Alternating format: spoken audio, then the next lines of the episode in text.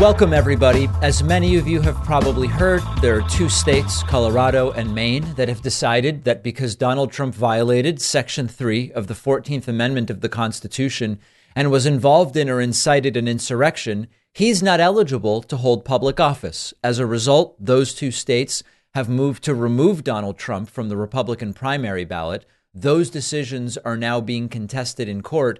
It's expected to get all the way up to the Supreme Court. In the midst of this, a number of different defenders of Trump from both states, Colorado Republicans and Maine Republicans, have come forward to say this was wrong. Donald Trump should be allowed on the ballot. And unfortunately for them, when they are asked why, they can't really articulate an explanation. The first example of this, and this is a doozy, I'm going to play a video clip for you from CNN. This was the chair of Maine's Republican Party. He's on the right, CNN anchor on the left. Uh, this this guy Joel Stetkis is on the right. He was asked seven times, "Why was it the wrong decision?" To remove Donald Trump from the ballot in Maine. What was it about the decision made by the Maine Secretary of State that makes this the incorrect decision? And the guy can't spit out anything other than it was just wrong. It was wrong.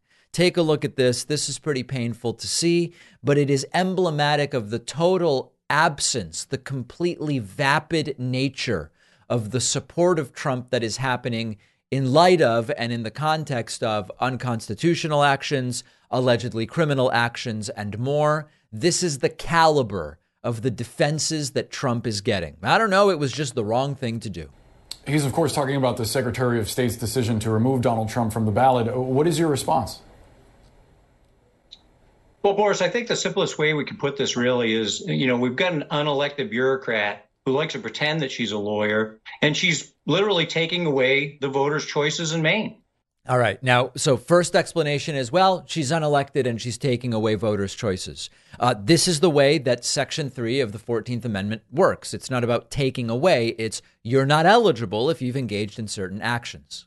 You know, here in Maine and across the country, regardless of, you know, whether they like Donald Trump or not, you know, Bellows is wrong on so many levels, and it's it's getting to the point of really being embarrassing. Okay, right? It mean it's just wrong. It's wrong. But if the state law, like the state constitution, makes it so that if someone has a complaint about a candidate, they take it up with the Secretary of State, who then is the arbiter, how could she be in the wrong for making a decision based on what was presented to her in that hearing? Well, you know, her her decision process was was just wrong. Yeah, I mean, dude, it was just wrong. Why don't you understand this? Uh, you know, she's there uh, to uh, to support uh, Maine's Maine's voter Maine voting rights, and she's doing exactly the opposite. Uh, you know, we're going to fight this thing to the uh, the highest extent that we need to, and what she's doing is just flat out wrong. There it is again. But what I don't what is it about this CNN audience that just won't accept that it was wrong? Why would you say that? Do you object to Donald Trump's participation on January 6th? Do you think that Article uh, 5 of the 14th Amendment, or rather Article 3 of the 14th Amendment, is uh, d- doesn't include the presidency? Like, what's your main argument against her decision? Yeah, what? Give us a factual basis, please. Oh, this has this has so much more to do uh, with the uh, you know the suppression of the vote as opposed to Donald Trump. We would we would oppose this decision regardless of I'm sure what Republican uh, she decided that she was going to arbitrarily decide Maine voters well, aren't going to be allowed to vote. you're vote. saying, Joel, you're saying that it's arbitrary, but what is it about her decision? What is it about her argument legally that you're opposed to? We're just opposed to her her taking away the, the rights of the voters. To- it's it's get it's getting awkward. Okay, I'm starting to it's it's starting to get where I'm like, does this guy have any business even participating in this segment? Be able to choose the leader that they they want to vote for or not. But but if there's a part of the Constitution that says that if someone is an insurrectionist, a state can intervene to remove them from a ballot, and she is designated to make that decision according to Maine's state constitution, then isn't it up to her? Her reason, her reasoning behind her decision is completely wrong. I've I've not gone back to the beginning of the video. It it's amazing. Okay, so Maine's law says the Secretary of State gets to decide this. Here's what's in the Constitution.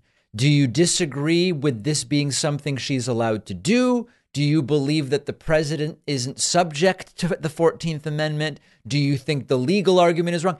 It, it, Boris, it's just wrong. Why won't you let me give that as my final answer? So, what is the reasoning that no you object how many to? no matter how, how you ask the question, her decision is completely wrong. There are there Joe, are but give us, give us the details. Uh, Why is attorneys, it wrong? Why is it wrong? So Boris, so so Boris, this is the thing, right? There are there are attorneys and judges, Democrats and Republicans across this country that have said that she's wrong. Other people, Boris, it's not just I who am here saying that this is wrong with no explanation. There are other people who also say this is wrong with no explanation. I won't subject you to the last two minutes of it. It's basically the same thing. This epitomizes, this epitomizes what is happening right now in so many different levels with this Republican Party and specifically with Donald Trump. We can engage on the facts if both sides are willing to do it. And then if we did, we might get to, hey, you know what? The Maine Secretary of, Secretary of State didn't do anything wrong. Or here is the legal argument for why the Maine Secretary of State acted incorrectly. But it's just wrong is not going to fly, I hope, with sensible people. Really embarrassing stuff. Let's now look at something that was not so embarrassing, but was actually pretty interesting to see.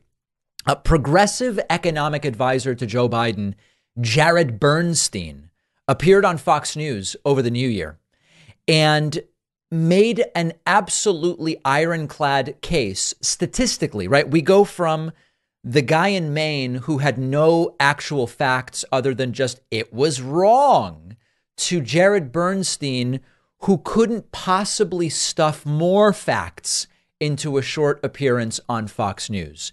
Bernstein appeared to close out 2023 and to sort of set the stage for where are we now and what are we looking at economically looking into 2024. Bernstein is a competent economist to the extent that we believe economists are competent. And there are those who say economists and predictions, they're worth what you pay for them, with, which is usually zero. Uh, Jared Bernstein's chair of the United States Council of Economic Advisors, senior fellow at the Center on Budget and Policy Priorities.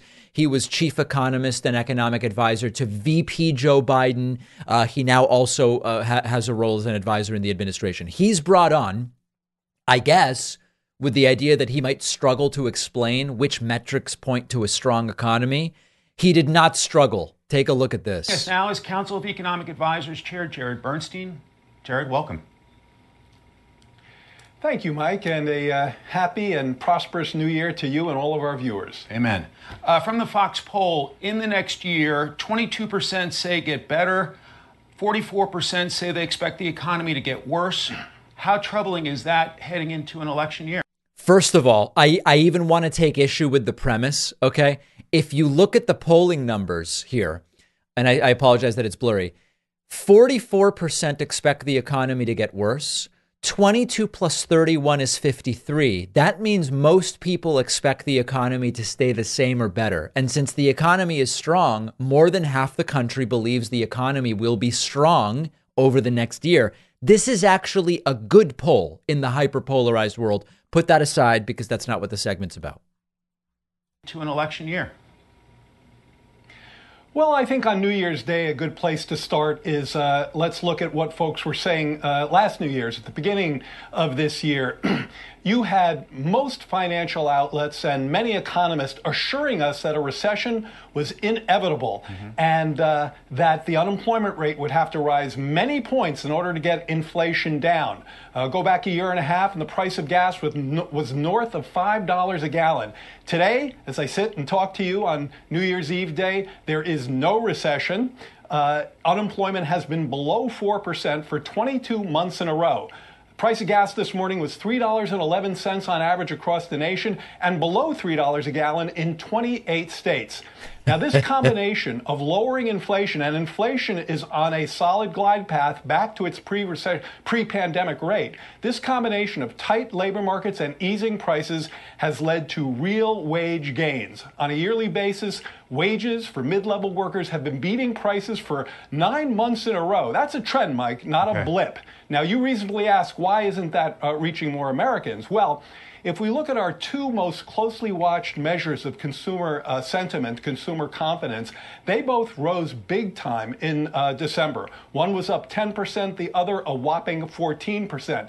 And to be very clear, this is this is the delayed effect that I've been talking about where we have had 8 months of really good-looking economic numbers, but we've had 2 months of that news getting to the average person and that's the polling that Jared Bernstein is pointing out.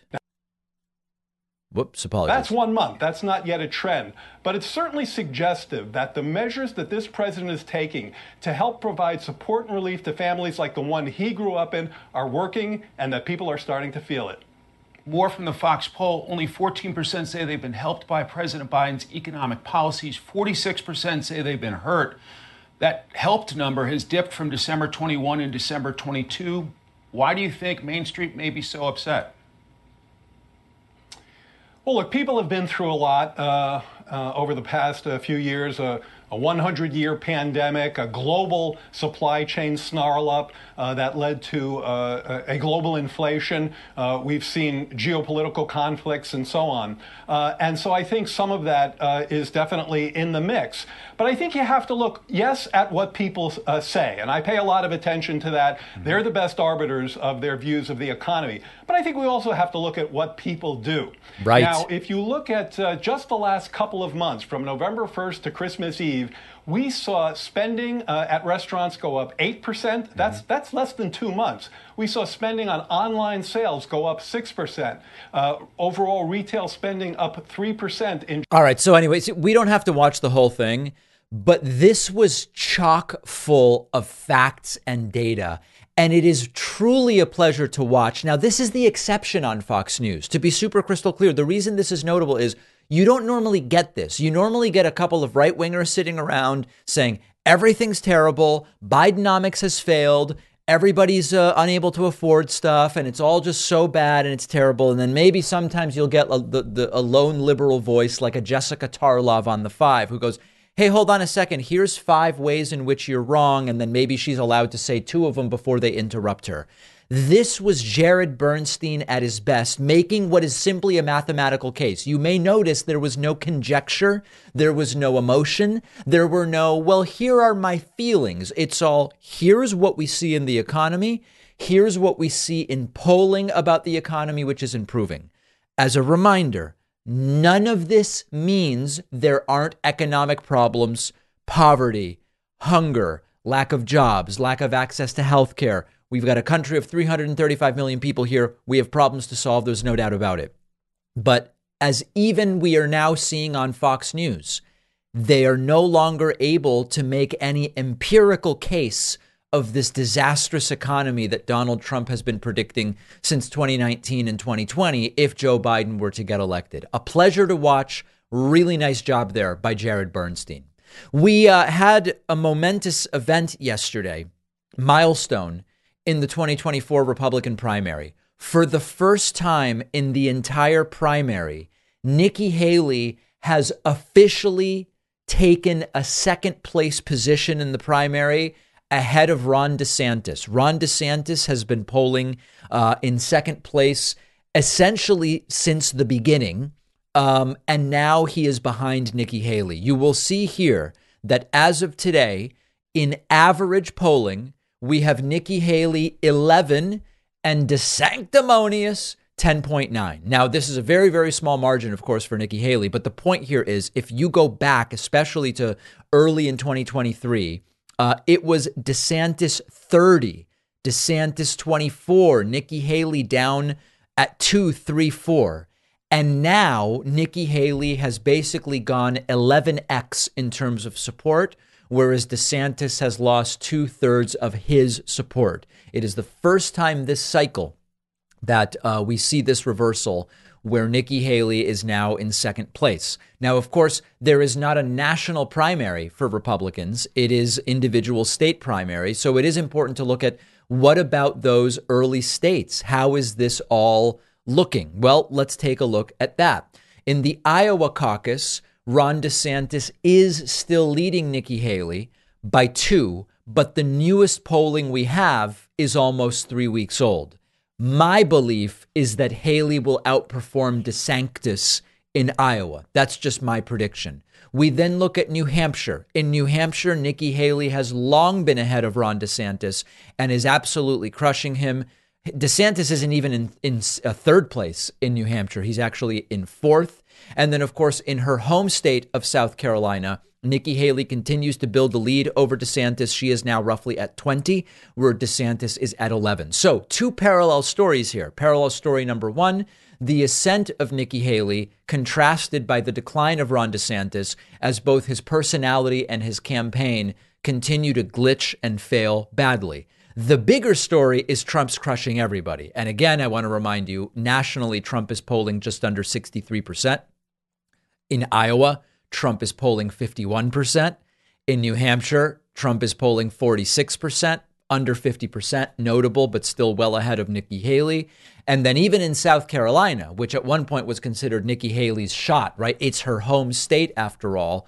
Trump 2.5 times the level of support of Nikki Haley with Trump at 49 and Nikki Haley at 20. So if Trump were to die, I believe Nikki Haley ends up being the nominee. Short of that, I don't see anything getting in the way of Trump as nominee unless something completely unpredictable happens with these criminal trials that changes the minds of quite literally tens of millions of Republican voters. I don't think it's likely but it is the last remaining possibility, other than Trump suffering a premature death before the election.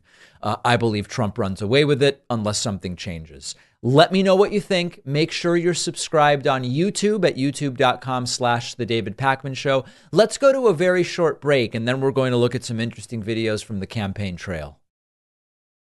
Many in the audience know my first language is Spanish. I learned English later when I moved to the United States. And these days, I do a fair amount of traveling, and I always make an effort to learn some of the new language before I get to the country. I've tried a bunch of methods for this. I keep coming back to the app Babbel, which is why I asked them to be a sponsor. Because with Babbel, you really can start speaking a new language in just three weeks. Instead of paying hundreds of dollars for classes or fooling yourself with language apps that are basically just simple games. Babbel is designed by real people for real conversations. All of Babbel's tools are approachable. They are rooted in real life situations. They're delivered with conversation-based teaching. You might have seen on my Instagram I was recently in France. Babbel got me ready last minute. I got to France, I was ready to order food, ask for directions, talk to people at stores and hotels without having to use my phone to translate. There are studies from Yale, Michigan State University, and others that continue to prove that Babbel is better. One study found that using Babbel for 15 hours is like a semester of that language at college. With over 10 million subscriptions sold, Babbel is real language learning for real conversations. Here's a special limited time deal for my listeners to get you started right now. Get 55% off your Babbel subscription only for our listeners at babbel.com slash Pakman. You get a huge 55% discount at babbel.com slash Pakman, spelled B-A-B-B-E-L dot com slash Pakman. Rules and restrictions may apply. The link is in the podcast notes. I want to say a huge thank you to everybody who's used our new 2024 coupon code Save Democracy 24. Something about that code really seems to be firing people up, and you can use it to get a 60% discount off of a membership at joinpakman.com. We estimate the new website will launch around February 15th. Membership prices will be going up for the first time in more than a decade on that day. To be super clear, people are emailing in about this your price will not go up when the website launches. It only will apply to new members. So you're able to lock in today's rates and discount those even further. If you sign up at joinpakman.com, use the coupon code SAVEDEMOCRACY24.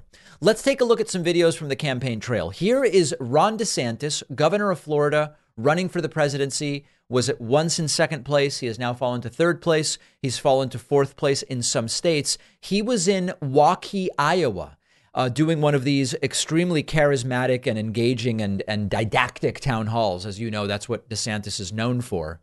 Wait, no, that's not true. And a guy confronted DeSantis and said, You're soft on Trump. Why won't you go after Trump? DeSantis tried to sort of uh, uh, explain, Well, I it's not about smears. If you want me to smear Trump, that's not me. But I have criticisms of Trump. I I, I can do stuff, um, and it doesn't go particularly well. Take a look at this. I have a couple questions. For one, why haven't you gone directly after? Polls are down. He's you know up really. What do you mean by going directly after? I mean you're you're uh, in, in my viewpoint, uh, you're going pretty soft on uh, but what, what, what, but what do you think? So, you know, because we, I've articulated all the differences time and time again on the campaign trail. I know. I just, I think that there's just a narrative that, I think the narrative is this. I think what the media wants is, is they want Republican candidates to just kind of like smear him personally and kind of do that. so this is attempt number one at telling the voters in the room, you don't really want what you think you want. This is what the media wants. But the reality is, listen, maybe the media, quote, the media, does want a bloodbath of sorts and they want smears. But it's been made very clear that there is a contingent of Republican voters where if they're going to vote for someone who's not Trump, they don't want a candidate who says, Trump was great, but it's just like my time now. Or Trump was great, but just like he's not really what he was at one point. The people in the Republican Party who are not for Trump have expressed, which is not the majority, by the way, have expressed, we want someone who's actually going to denounce the things that Donald Trump did. But DeSantis, instead of taking that seriously, he goes, ah, this is what the media wants. But there's a voter in the room telling you that that's what he wants. How I roll. I'm not going there. Okay, good. But uh, look, look, at the last vote. Uh, Trump uh, and Biden basically they were even, right?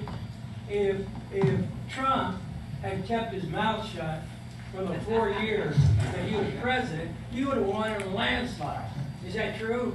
I believe that that's absolutely true. Look, I, I, let me finish. He's been his own worst enemy. There's no question about that. Right. And when you call somebody a lady uh, Carly Fiorina, what, a horse face, right? And you call John McCain not a hero, right? I mean, those are talking points that I would use. I mean, the guy has no class in a lot of different ways, okay? And uh, so, so he lost, uh, you know, no matter if there was corruption in the voting or not. The man lost because of, oh, he lost the women's vote, how many military did he lose by making that comment about John McCain? Look, I mean, I think I think it's uh, in Florida. I can tell you, Donald Trump underperformed in the Florida Panhandle, which is a very military-heavy area, and I think I think he did lose support from veterans. Look at DeSantis equivocating. I would respect this guy so much more if he just said, "Hey, you know what? You're completely right. This guy has taken our party in the wrong direction. I'm offering something different. I'm going to get us back to conservative principles. Obviously, that, I mean, I'm saying what he could say. I don't. I'm not pretending like this is this stuff is all true. He could just embrace it and go, "You're completely correct." He, well, you know, in the Florida panhandle, he definitely relatively underperformed in certain counties relative to, we, we, we stopped woke in Florida. He's not able to just go after it and say, this guy was wrong. He's wrong now, and I'm right. From active duty, uh, we should be running up the score with veterans in active duty against a woke yeah. Democratic Party. There it is. Woke. So I've, I've actually made observations uh, and, and said, uh, I don't think Donald Trump ultimately can win an election. I know Fox News. There you go. And that's the cop out, right? That's the latest cop out, which is listen, it's not about me smearing uh, Trump. It's I at the end of the day, I don't think the guy can really win the election. That's different than just saying this is the wrong direction for the party. Let me bring the party back. It's I'm a slightly better alternative and I think I could win where Trump probably couldn't and you know it's just not it's it's so weak it's so milk toast in every way the voters who are skeptical of Trump aren't getting what they are clearly asking for and DeSantis is unwilling to say it. Now, let's go to someone who's willing to say it. Chris Christie appeared on the View yesterday and you know bless his heart Chris Christie is polling 3%. He has no shot. He's the only guy willing to tell the completely unmitigated truth about the disaster of Trumpism for his party. He's the only guy who's willing to be remotely honest of those up on the stage. He's the only guy who is willing to just tell it like it is. And the Republicans don't want him. But here is Chris Christie making it very clear. Nobody else in this uh, primary is willing to say the things that need to be said. And he is asked, would you pardon Donald Trump? And he goes, absolutely not. Absolutely not. Whereas so many other Republicans have said, absolutely, I would. Or they're pay- playing coy with it and saying, well, maybe I'd need to see this, I'd need to see that. This is the only guy, okay, who's willing to say this stuff, and they don't want him. But as I looked at the way the race was coming together and the field came together, my sense was no one was going to tell the truth about him in our party who was running for president. And then I go to the first debate, and it turns out I was right because all of them raised their hand and said they'd support him if he was convicted felon. They also said that they would pardon him. Yeah, well, if I they mean, became president, Nikki look, Haley and uh, DeSantis both said that. Yeah. If you became president, no. would you pardon him? No, no, no, no. It's hilarious that that's an applause line in 2024 based on the people that are running against him. And, and the, the reason is because one of the things as a governor, I, I issued pardons. And one of the things you have to do is look at the person. The person has to accept responsibility for what they did. Do you think Donald Trump will ever accept no. responsibility no. for anything he did? It'd be really the easiest pardon decision I would ever have to make as president. You don't accept responsibility. Too bad. Go to jail. And and I think the other thing about what both Nikki and Ron are doing right now is this isn't about this race. This is about 2028. Right. Neither one of them are going after Donald Trump. They're not running against him. What they're trying to do is do the best they can to come in second. And then in 28, they wouldn't have offended any of Trump's voters. And when he's gone, either because he's done with the second term or because he's lost again, then right, or in prison, or they, they they can go back to those voters and say, "I never said anything bad about Donald Trump." This is the most cynical type of politics. This is an accurate analysis. Now, if you want to come back and say Christie's only willing to say this because it was made clear that Trump didn't like him anymore and then he was going to be in his cabinet and then he wasn't and now Christie's pissed. I'm I'm perfectly fine. I mean, listen, there was a point at which Romney was sucking up to Trump and maybe Romney was going to be Secretary of State and there was the point at which Christie supported and stood behind Trump literally and figuratively. Uh, those are absolutely fair criticisms. With regard to they are saying things and we evaluate is this true or is this false? Chris Christie is the guy telling the most truths most regularly, right? Truth essential. Maybe we call him troths at this point. I don't know. He's the only guy willing to do it. And even if there is this Trump skeptical wing of the Republican Party, they don't want Chris Christie. And it shows us that even if the Republican Party manages to get away from Trump, they're going to get away from Trump and go to someone like Ron DeSantis or Nikki Haley when Christie is so obviously the most sane and competent choice. I still vote Biden over Christie, to be clear. But if you said, David, the next president will be one of these Republicans, Chris Christie is the obvious choice. You might remember that a few years ago, the show got hacked and uh, a bunch of money was stolen, and we never got it back. But I now have more peace of mind because I'm using Aura. Our sponsor, Aura, is your all in one tool for protecting your online and financial accounts. Aura alerts you anytime your personal information is found on the dark web or data breaches like social security number, login credentials, financial accounts, and you get super fast alerts if a criminal does something like try to open a bank account in your name or take out a credit card in your name. Aura also lets you instantly lock your Experian credit file with a single click to stop unwanted inquiries into your credit history. Aura will monitor your bank accounts, home and auto titles. All of these things really just safeguard you against fraud of all kinds. Aura even protects your phone by letting you block and screen spam calls and texts. And Aura has parental controls for your kids' devices. You can restrict apps or manage screen time, set focus time to make sure they're doing homework instead of binging YouTube or whatever the case may be. You can try Aura for free for 14 days at aura.com slash Pakman. That's A-U-R-A dot com slash Pakman. The link is in the podcast notes. It's great to welcome back to the program Tim Miller. Tim is the author of Why We Did It, a travelogue from the Republican Road to Hell. His show is available on Snapchat and it's called Not My Party. He also has a new show on the Bulwark's YouTube page with Bill Kristol called Ballot Box. Tim, great to have you back on. Hey, David, good to be back, man.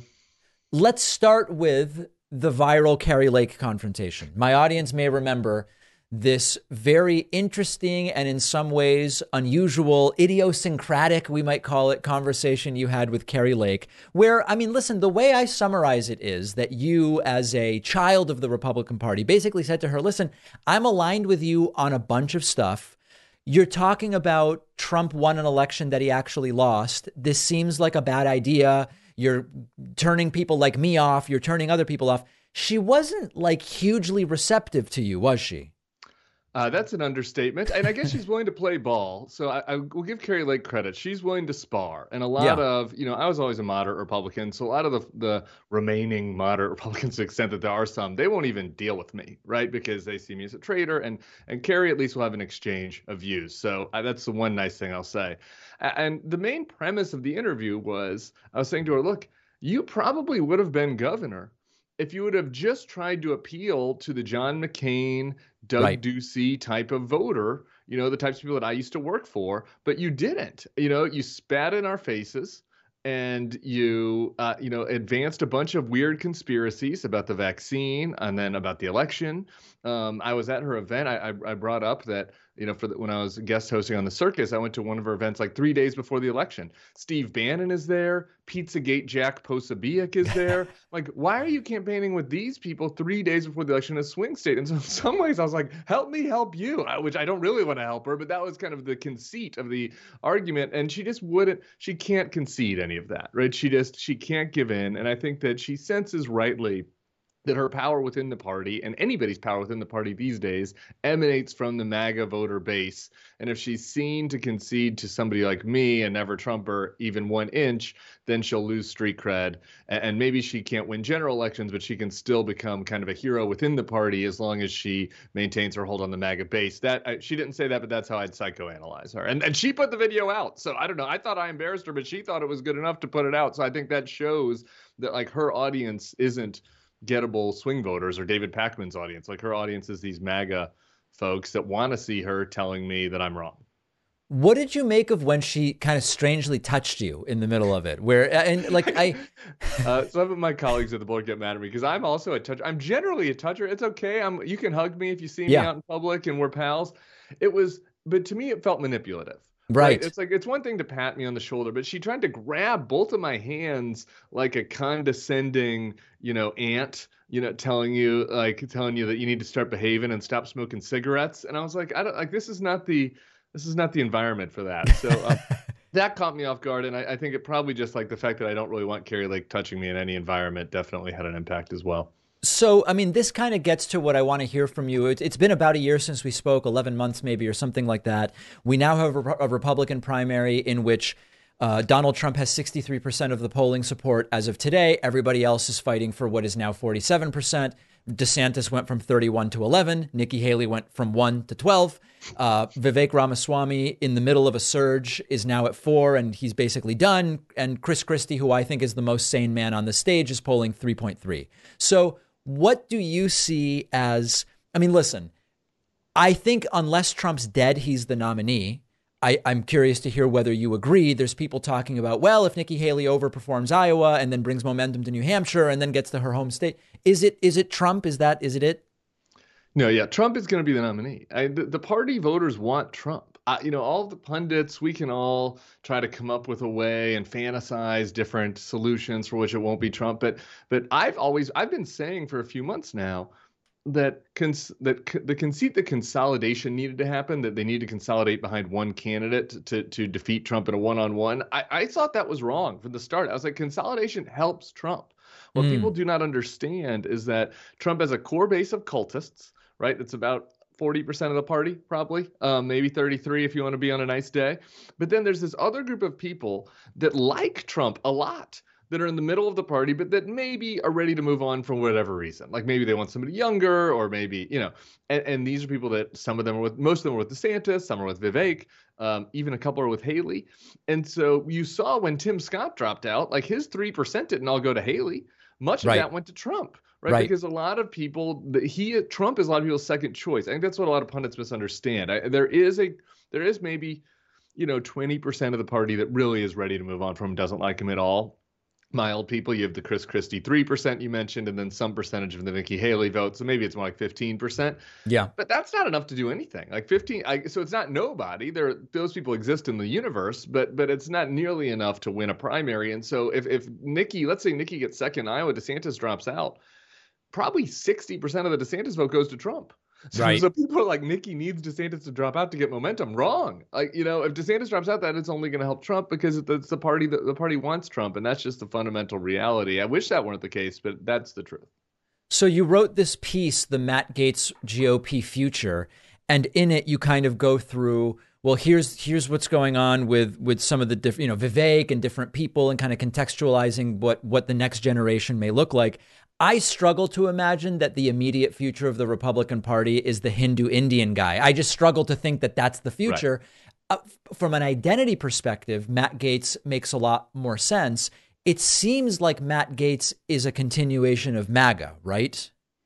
I think so, and I appreciated your interview with uh, with Vivek, by the way. Um, uh, when I watched, I was following him around Iowa and watching it. Um, the Gaetz to me is the continuation of MAGA. He's different than Trump in certain ways, right? So you have to define what is MAGA. And and to me, uh, the the the premise of the article is I spend a lot of time around young MAGA types, Turning Point USA, young Republicans, and and the first question I always ask them, what are the issues you care about? Right. And what they always say is immigration, no foreign entanglements that are unnecessary, and woke stuff broadly defined. Sometimes they'll say mm-hmm. trans, sometimes race, whatever. Um, okay, so that's their issue matrix right? So the young up and coming Republicans, that's what they care about. Well, who represents that? Gaetz, Vivek, again, he's got some identity issues that prevent that. And those types, JD Vance, maybe, right? right. Like that is where the party is going. The young voters, you know, none of them, if like you went back to 1992 when I was at college Republican events, you said, what do you care about? You know, it would have been tax cuts, uh, abortion, strong military, right? None of that stuff is even said. Um, some of that they maintain, but that's not the thing that animates them. And and the problem is, or not the problem, but the, there's the establishment Republican Party still doesn't realize this, and this is why Gaetz was able to overthrow McCarthy with the support of literally nobody. It was Steve Bannon and Matt Gaetz. That was it. And seven other random congressmen. Fox was against him. McConnell was against him. McCarthy was against him. Even Trump was kind of neutral. But but the, but it's because the voters want the Gaetz mold that he had the power to be able to do that despite the institutional opposition. I think that's just a huge sign of where the party's headed. One of the things we see during presidential campaigns is sort of a suspension of disbelief in this sense. Three days ago, at an event in Iowa, Vivek Ramaswamy talked about when someone mentioned his wife, he said she's going to make a fantastic first lady. And it's like we're all living in a fantasy world because you're not you're in the race. We all know you're not going to win. You know you're not going to win, etc. What I want to know from you is as someone who's been behind the scenes of so many of these things, When someone like Tim Scott says, I'm running, and then he polls between one and two the entire time and then drops out, and none of us are surprised. Is he surprised? What is the calculation that makes Tim Scott say, I guess I'm running for president, I'll run a couple months and then I'll drop out? Or like Francis Suarez, who polled zero. And when he was asked, How much did you raise? He was like, It's definitely thousands. And then he quietly drops out. What what is the point of running for them? Yeah, Suarez might have been a grifter, but I think that the Scotts of the world and the Viveks and, and even DeSantis, even Haley probably right now, you know, I, I, think they're not totally delusional. They recognize that Trump is the favorite, but but there's a lot of mind games you can play with yourself and self delusion. If this hmm. happens, if that happens, right? And I was people always called me Rain Cloud on campaigns when I worked for Jeb and Jon Huntsman people because I was on this guy meetings that was like, we're gonna lose, guys. We gotta change. Shit. And all the my colleagues like, well, Tim, but you know this could. And, and so I think that the self delusion is there. And a big, you know, my big observation about what feeds this self delusion is you get in these little bubbles you know, mm. Tim Scott is at events and at fundraisers that are self-selecting. They're people right. that are open to Tim Scott. You know, and so he hears all this positive info. And then on the street, you know, I remember with Jeb, we're we're like in fifth place. We're walking down the street in New York. Every block, one person's like, Jeb, I love you. But here's the thing: you walk past a thousand people on every block, and the one guy that says "I love you" might be trolling you, or they might really like you, or they might really like you, but I actually like Marco a little better, right? But when you're hearing that every block, somebody's being like, "Jeb, I love you," "Tim Scott, I love you," you're like, "Wait a minute, something might be happening here," and I and and I sense that that's happening with these guys, and I know it's happening with Vivek because when I followed him around, his campaign team is irrationally optimistic because he goes to these events that have huge crowds. But the problem is, most of the people in these crowds are for Trump. But, right. but it makes him feel like it's an ego boost. You know, it makes him feel like, oh, maybe there's something here. I'm curious about your view on, uh, well, my view on the economy right now is can I find problems with this economy? Of course. We haven't solved inequality. There's people who don't have health care. There's people who can't afford food. There's people whose wages haven't kept up with inflation. We have all those things. But if you look at the top five or six metrics that for 50 years we've used to measure an economy, they all look pretty good. And if you look in history at when you have an economy that looks like the one today based on those metrics, presidents running for reelection tend to get reelected. Super 30,000 foot yeah. level. If you were advising whoever is the eventual Republican nominee or running against this economy right now or whatever. Would you say this is a big problem for whoever's trying to take out Biden that the economy looks like this today? I don't think so right now for a couple reasons. And and you know, I, on the show I do with Bill Kristol, he's the old timer over on the Bulwark feed. He he was there for HW in '92, mm-hmm. and and he worries that there's this parallel with Biden the, the, the economy was getting better for HW in 92, but it just wasn't getting better quite fast enough, right? People were still feeling the lag of the previous recession. And, and I think that there's a little bit of that happening with inflation right now. And and so I, am concerned about that from the Biden perspective. That that while the economy is objectively getting better, people are still kind of feeling the lag of of the inflation, and and they're not going to come to terms with the economy being better until hopefully next summer or next fall, but maybe before it's too late. So I worry about that, and I think that Biden needs to be out there selling much harder on this, and, and needs a more a more aggressive surrogate team hmm. selling this, selling the progress, the direction, you know what's happening in red states, what's happening in red areas, the manufacturing, the chips. I know that they're going to do all that, but I, I I would like to see more, louder, faster.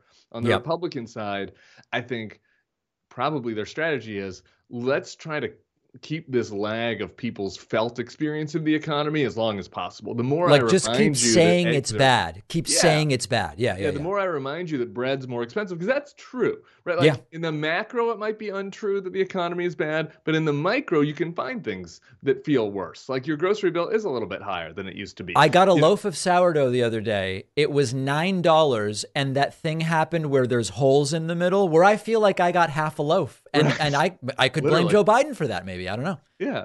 So anyway, I, I think that is going to be the Republican strategy, and it's it's going to take, you know, uh, some of this hopefully will happen naturally with the lag, but some of it is going to take an aggressive. I don't want to call it a propaganda effort, but a promotional effort of of the areas of progress coming from the Democrats.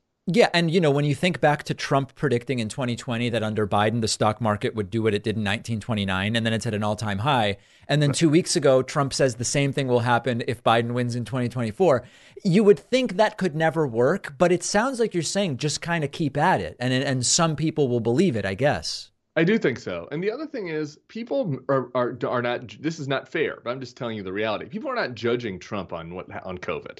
They just aren't. Like a lot of people, there are a lot of voters. Some are, some like Democrats, but some voters out there are judging on what was happening before COVID. I think that's unfair. I think that's bullshit. But but that means that Biden has to have an effort, a counter effort to that, to them saying things have gotten worse by saying, no, actually, things have gotten better. If you compare things to 2020, crime rates down, uh, fentanyl deaths are down. Like all the things that they say are horrible have actually gotten better since 2020. But people don't know that, and and like they they don't intuitively think it because they are still a little bit elevated from where they were in 2017. You know, and so like I think there is a big communications game that's happening here that both sides are going to play. Biden has a lot of facts on his side, not all the facts. Yep. Um, that he hasn't been you know, I, I I kind of Biden has been, you know, for a moderate Republican type, a pretty good president. I have some complaints, but but this is a weakness of his, you know, and it's part of the age thing. Like he's just not that con- convincing of a messenger sometimes, and he needs help from his from allies, I think, to make this sale. Hundred percent. Couldn't couldn't agree with you more on that.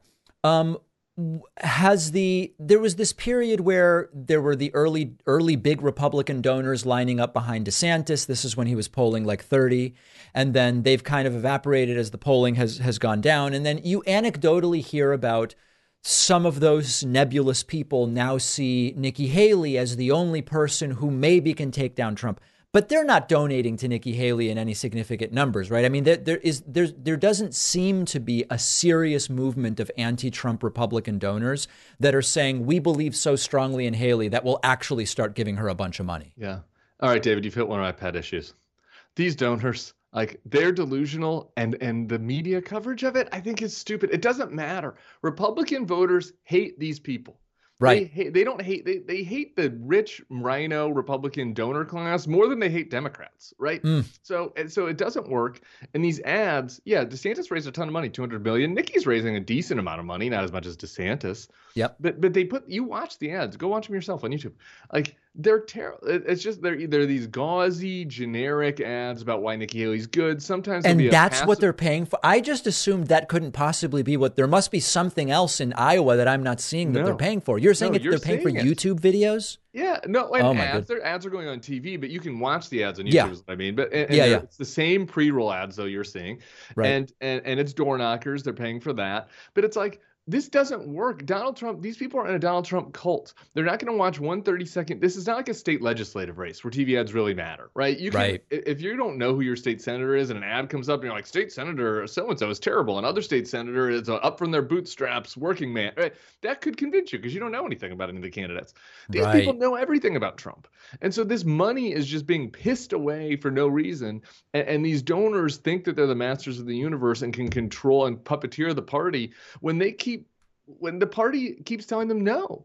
Like like they didn't want Trump in 16, they didn't want Trump in 20. They, they excuse me, they wanted Kevin McCarthy to stay. They didn't want Matt Gaetz. They didn't want Trump this time. Like, why do they think that their their donation to matters anymore? It does. It's a different world. It's not 2012 anymore. That's for sure. That's for sure. Tim Miller, author of Why We Did It, a travel log from the Republican Road to Hell, the Snapchat show, Not My Party, the YouTube show on the Bulwark's YouTube page with Bill Kristol called Ballot Box. Tim, always appreciate your time and your insights. David, thanks, brother. We'll, we'll talk to you anytime during the campaign. How Holler anytime. Taking care of your health isn't always easy, but it really should be simple. Simple. That's why for years now, I've been drinking AG1 every day. It's just one scoop mixed with water once a day, and it gives me the foundational nutritional elements I want for the whole day. Each serving of AG1 gives me what I want in terms of vitamins, minerals, and more. It's just a simple habit. I know that with AG1, I'm getting high quality nutrition. The ingredients are sourced for nutrient density and absorption. If you want to take ownership of your health, start with AG1. Try AG1 and get a free one year supply of vitamin D3 and K2, plus five free AG1 travel packs with your first purchase exclusively at drinkag1.com slash Pakman. That's drinkag, the number one, dot com slash Pakman for free vitamin D3 and K2 and five free travel packs of AG1. The link is in the podcast notes.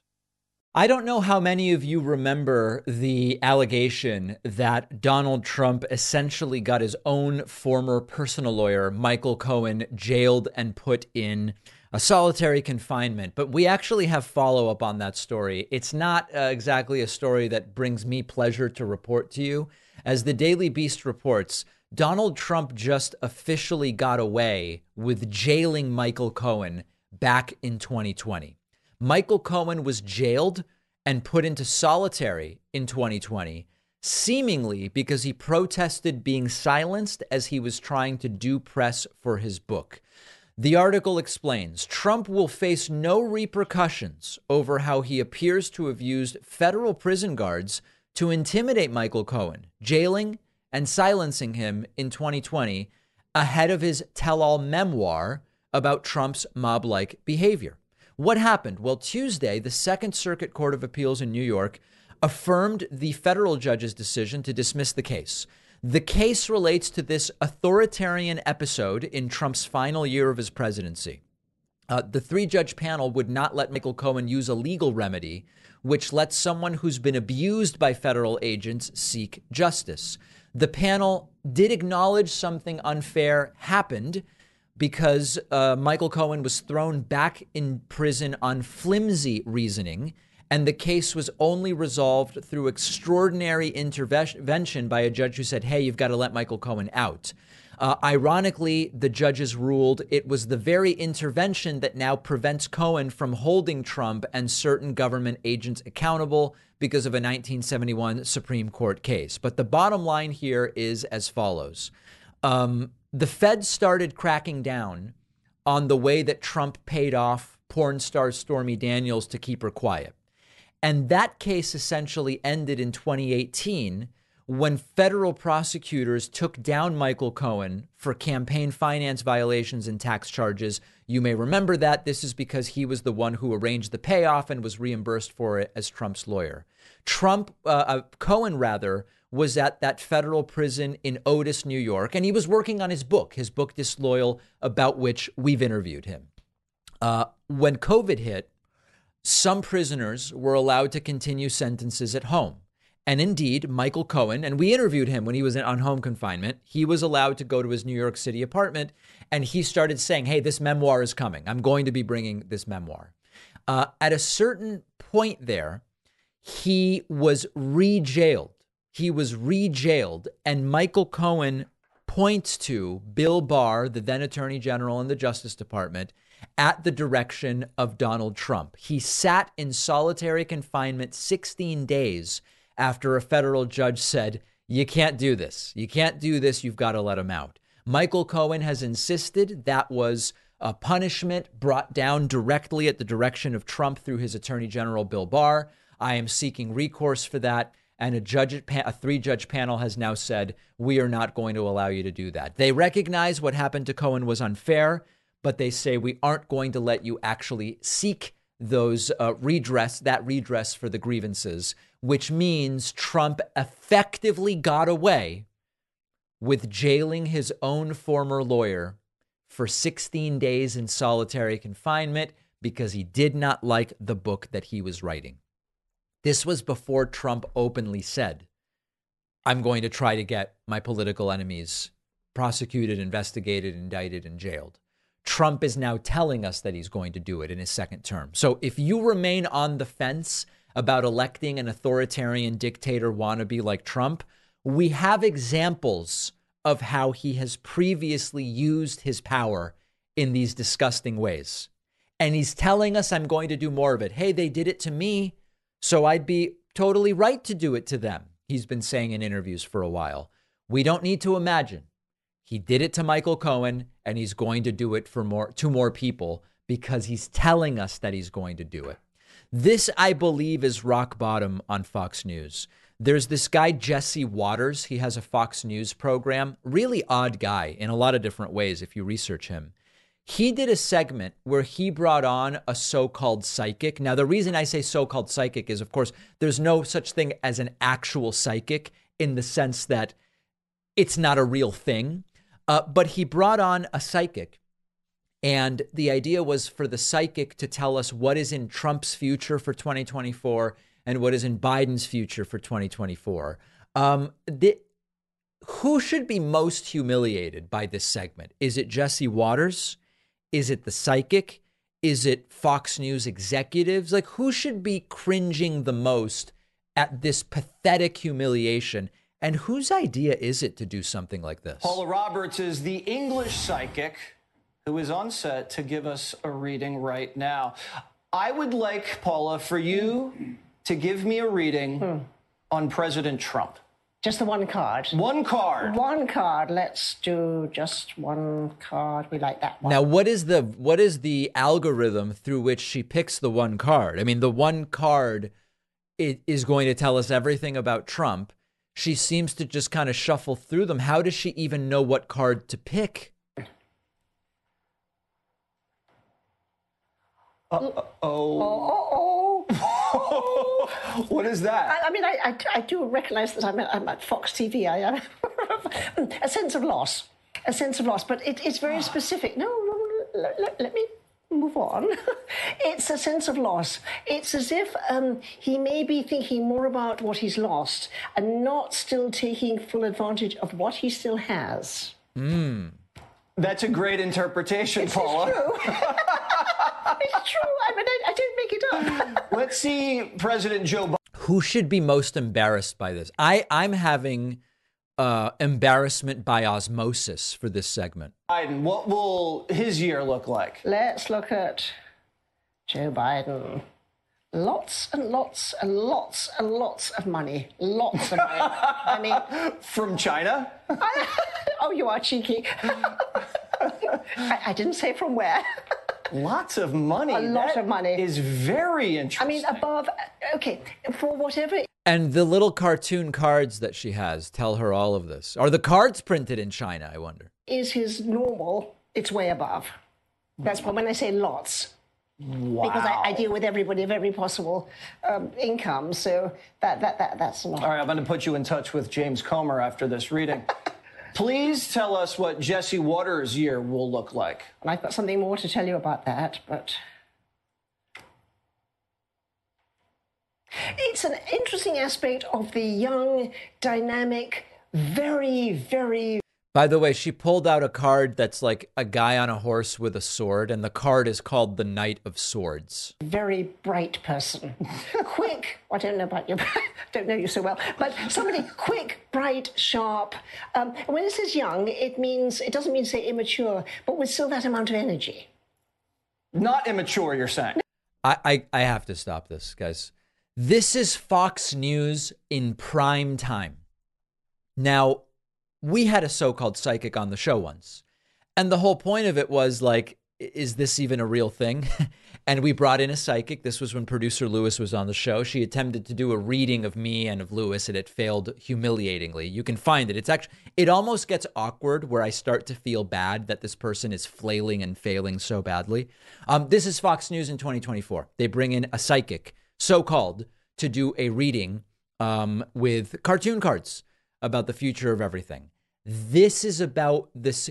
Every segment on Fox News should be taken with whatever level of seriousness you think should apply to the tarot cards. Let's put it there and leave it there. Hey, here's a really funny voicemail that came in during my vacation last week. Uh, of course, our voicemail number is 219 2 David P. Here's a caller who says, Listen, David, I don't like you. I don't like anything. But I got to say, you're more entertaining than some of those guest hosts. The the guest host reminded me that you're actually kind of entertaining. I guess I'm taking this as a compliment, right? Hey David, when you coming back, man?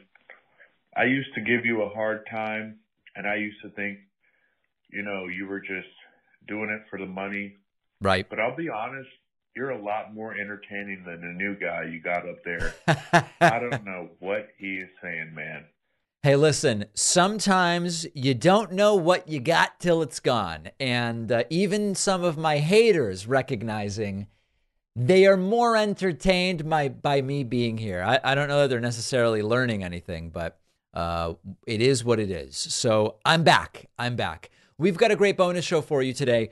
In new polling Donald Trump's support from Hispanic voters and youth voters is growing relative to Joe Biden. What does this mean about 2024? Secondly, the Chief Justice of the Supreme Court, John Roberts, is urging caution about the ways in which artificial intelligence is reshaping the legal field. And a fascinating story. I loved Tetris growing up. A 13 year old boy is believed to be the first person ever to beat Tetris. And you might be saying, David, sir, with tears in my eyes, you can't beat Tetris. The pieces just move faster and faster. Well, with the original Tetris, there is a limit to that. And there have been incredible developments in Tetris playing over the last 30 years. We will discuss all of it and more when I am joined by producer Pat from his swanky new modern studio. If you haven't seen Pat's new studio, check it out because people are uh, in, interior designers writing in and saying, David, whoever Pat hired, I need to consult with. And it's Pat. Pat did it all. Um, all, all of that when I'm joined by producer Pat from his swanky new studio today. You can sign up for the bonus show and all of the other great member benefits at none other than the website joinpakman.com. Coupon code available but never mandatory. Save Democracy 24. I'll see you then.